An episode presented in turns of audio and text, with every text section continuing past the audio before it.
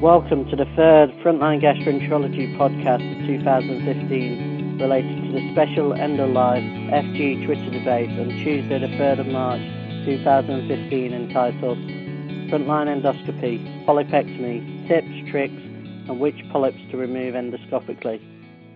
My name is Dr. Philip Smith. I'm the trainee editor of Frontline Gastroenterology and a gastroenterology registrar in London and I'm delighted to introduce Professor Brian Saunders consultant gastroenterologist at St Mark's Hospital and adjunct professor of endoscopy at Imperial College. Professor Saunders is a consultant gastroenterologist and specialist endoscopist at St Mark's, a tertiary referral centre for complex intestinal problems. He is chairman of gastroenterology at St Mark's Hospital, director of bowel cancer screening for North West London, and lead clinician for both the Wolfson Unit for Endoscopy and the Kennedy Lee Academic Endoscopy Centre. He is a founding member of the British Society of Gastroenterology Endoscopy Research Committee and former Dean of the St Mark's Academic Institute. His research in- interests include all aspects of colonic practice and particularly practical aspects of polyp resection and bowel cancer prevention. He is the co-applicant in several major grants, has published um, greater than 150 peer review articles, written multiple book chapters, and is co editor of the book Practical Gastrointestinal Endoscopy. Over the last 15 years, he has demonstrated colonoscopy techniques and lectured at most of the major endoscopy and gastroenterology meetings throughout the world. Professor Saunders, thank you for doing this podcast to accompany your excellent Twitter debate, in which you've included a number of slides. A summary of the of the Twitter debate will be made available on, the, on the website alongside these slides and this podcast. During the Twitter debate, we focused on polypectomy and suggested tips and tricks when performing this, as well as how to identify which polyps to remove and which ones to tackle endoscopically. Prof. Saunders, during the Twitter debate, you described why should we do polypectomies and what we want from colonic polypectomies, and also the eight ways in which you make an endoscopic assessment of a polyp. For our listeners, could you describe these three areas briefly again? Yes, th- thank you, Philip. There's, there's a huge amount there. Um, I think it's worth just, just saying that the the reason that polypectomy is such an important topic uh, now is that we we're seeing this unprecedented increase in demand for colonoscopy practice through uh, screening, driven by screening and increased symptom awareness. So we're doing a lot more in, more lower gastrointestinal endoscopy than we used to, and we're picking up more polyps. By picking up more polyps, of course, we've got the opportunity to intervene and prevent cancer, and the key to that is performing safe and complete polypectomy. We know that uh, our polypectomy practice is not as good as it perhaps could be uh, because we are seeing interval cancers occasionally occurring, um, which of which about 30% of these are related to incomplete or inadequate polypectomy. And studies have been performed looking at uh, residual polyp after polypectomy, and this is found in about 10% of all polypectomies, uh, increasing as polyps get bigger. We want to be radical, we want to uh, remove the polyp completely, and we want accurate histology to allow accurate staging for follow up. But also, polypectomy needs to be quick, easy, and safe.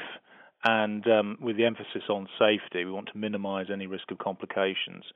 And of course, the, the, the, the excellent thing about endoscopic polypectomy is that is that it's much cheaper and safer than traditional forms such as surgery. Now, when we see a polyp, it's really important to have an accurate uh, assessment of the lesion and this involves initially a straight scope position onto the polyp, uh, washing and suctioning, orientating the polyp round to a five o'clock position. And then what I like to do is to, to go through a systematic approach. First of all, where is the polyp? Is the endoscopic access good? What is the morphology of the polyp according to the Paris classification? What is the approximate size of the polyp? Is there any evidence to suggest that there might be some early cancer within the polyp? And we can determine this by looking at the surface structures. Is there disruption to the pit pattern or to the blood vessels? And in the Twitter debate, we briefly mentioned things such as uh, Kudo classification um, and uh, NBI, narrowband imaging, NICE classification. Is there evidence of tissue resistance with gentle palpation with the biopsy forceps? Is there a harder area within the polyp which might suggest malignancy? And then we can inject submucosally to see if the lesion lifts. If it doesn't lift, there is a risk that there's already deep submucosal invasion. Of course, that can occur in other situations if there's been previous uh, diathermy injury to the polyp, or in certain types of polyp which have a natural uh, fibrotic effect on the submucosa, such as non granular laterally spreading tumours. And then sometimes we'll also want to augment uh, our assessment with additional techniques such as endoscopic ultrasound, CT, or MRI in selected cases. Well, thank you very much. Uh, that was a great summary of those uh, fairly broad areas I was asking you to describe. Thank you.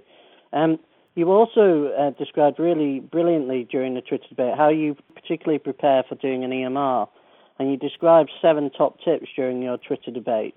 You also described which injection uh, solution you used, and also, most importantly, I think for, for lots of gastroenterologists, how you manage complications associated with EMR. Do you think you could briefly expand upon these again now? Yes, I mean EMR is now a, a common uh, procedure, and all therapeutic endoscopists need to be familiar with basic EMR. There is then a subgroup of um, advanced uh, polypectomy for very complex or large lesions where tertiary referral is indicated. I think it's important that people know what their limitations are in terms of performing polypectomy. But some basic tips which are applicable to simple lesions or advanced lesions are first of all, in terms of the injection, um, we want to use the injection solution to manipulate the polyp into a, a better uh, position visually so that it makes the rest of the procedure easier. And this is often achieved by injecting proximally to lift the polyp into the field of view. We also want to maximize the initial injection. Uh, using multiple small injections is often a mistake. We want to inject uh, a large volume in one area to really maximize the submucosal lift. But then for a very large lesion, we may want to inject in one area, lift that area, resect that area, and then inject another area. Because of course the the, tissue, the fluid in the submucosa will tend to dissipate after a period of time. So for a larger lesion, it's sometimes better to inject one area, resect that area, and then inject another area in a sequential way. Uh, there are different types of injection uh, fluid that can be used. The more viscous solutions, such as hyaluronate or 50% dextrose, are useful but are more difficult to inject. Simple saline or colloid, such as Gelofusine, are other alternatives. And generally, most endoscopists will color the injection solution with a small amount of either indigo carmine or methylene blue, just a drop or two, because that helps to define the submucosal plane and show the edge of the, the lesion in detail. There's no limit to the amount, the volume of uh, fluid that you can inject. I can certainly inject getting on for 200 mils for some very large lesions over the course of a two, two, two to three hour procedure.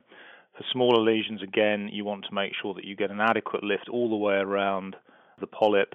If it's a lesion up to about two to three centimeters, often the optimal technique is just to use a single injection with a large volume.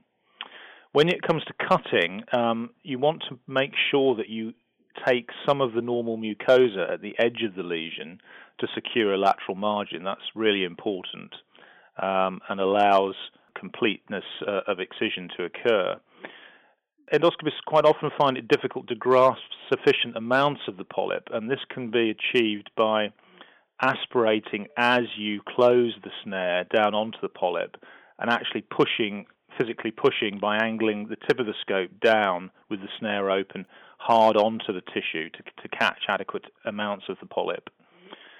Sometimes you may feel that you've caught too much tissue in the snare, um, and in that case, the trick is to partially reopen the snare and allow the deeper tissue to slip away before again reclosing.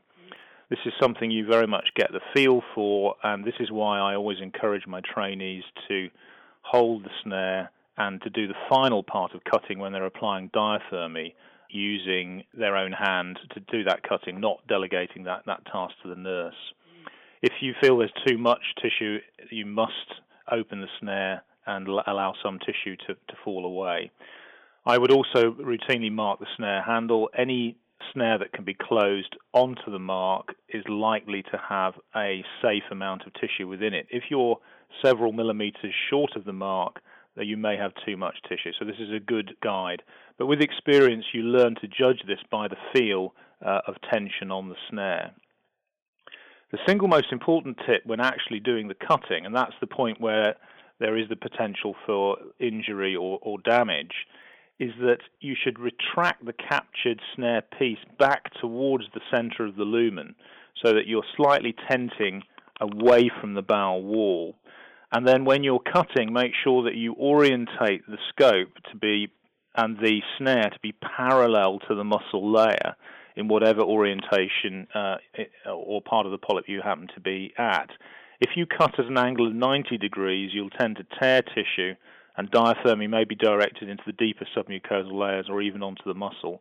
So, being meticulous about that with each piece is very, very important. Finally, if the patient d- develops pain uh, at any time during applying diathermy, then you must stop because you may be irritating the serosal surface and be about to perforate. Always reposition the snare, recheck uh, that you've got a safe amount of tissue uh, before continuing. People talk about diathermy settings a lot. I've on one of the slides which are available, I've put my preferred diathermy settings. Um, it's best to keep things simple and reproducible, and the key again is that that final bit of the cutting the endoscopist controls because it's the speed at which you cut through which matters actually more than the diathermy settings. In terms of complications, well, we want to keep those down to an absolute minimum, but occasionally there will be a complication, and we briefly discussed what to do if there's a perforation. Most perforations at EMR should be relatively small and have the potential to be managed endoscopically. If it does occur, the first thing is to accept that it has occurred and take the necessary action, which is to try and clip the defect, um, pushing quite hard, aspirating gas, and trying to catch the, the bowel wall to apply the clips. If there's a longer defect, you may need to start at one end and place a clip, and then start at the opposite end and place a clip, and gradually work towards the center to fully close the defect. Afterwards, you may need to do a peritoneal decompression if there's gas in the peritoneal cavity causing a, a problem, and this can be done quite simply with a 50 ml syringe and a green needle placed across the abdomen to see bubbling of air coming back up into the syringe. Obviously, if there is a perforation, even if you've adequately closed it with clips, it must be very closely managed with surgical colleagues who are aware, and a very close clinical eye needs to be kept on the patient with full antibiotic cover and intravenous fluid uh, as necessary. But as I think Matt Rutter mentioned, uh, 54% of perforations within the bowel cancer screening program could actually be managed successfully endoscopically. If the patient is deteriorating, then uh, surgical intervention with prior CT scanning is clearly indicated.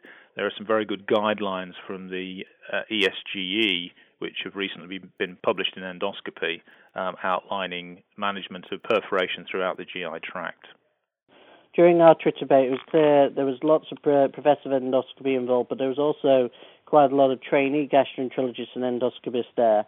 And you described some top tips and tricks for budding therapeutic endoscopists towards the end of the debate.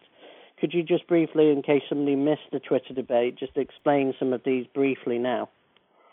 Yes, I mean it's it's always uh, an issue uh, getting uh, experience and learning the skills of the of therapeutic endoscopy because obviously the, the, these occasions are not occurring that often during routine endoscopy, and there is a lot at stake in terms of, of patient safety.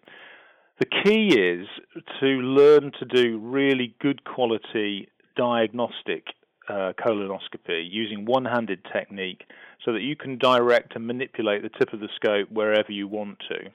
What I always tell trainees to do is when, when you're just in the rectum, practice rotating to put fluid or put a polyp or put a any sort of marker within the, the rectum down at five o'clock, you need to be able to rotate 360 degrees and target whatever lesion you want to.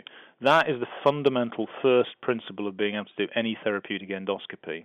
Because if you try to do therapeutic endoscopy with the lesion in the wrong orientation, it won't work and you're, you're likely to cause a complication.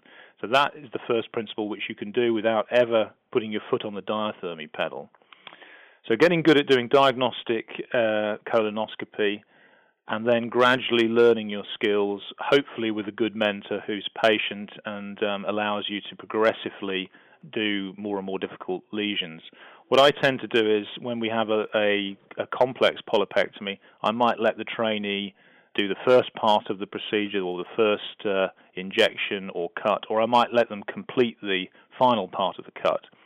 Obviously, you have a certain amount of time to do the, the, the complex cases, so uh, sometimes the practical issue is to do a small amount of it and learn it in stages, breaking down the different competencies.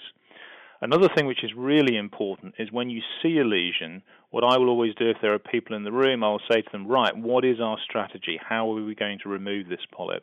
And we sequentially go through assessing the polyp, what type of lesion it is, whether there's any risk of malignancy, is it endoscopically resectable, and then what the optimal endoscopic strategy should be because there is quite a lot of decision making within these therapeutic cases, and that can be done without needing to have hands on the scope. Being competent at that is very important.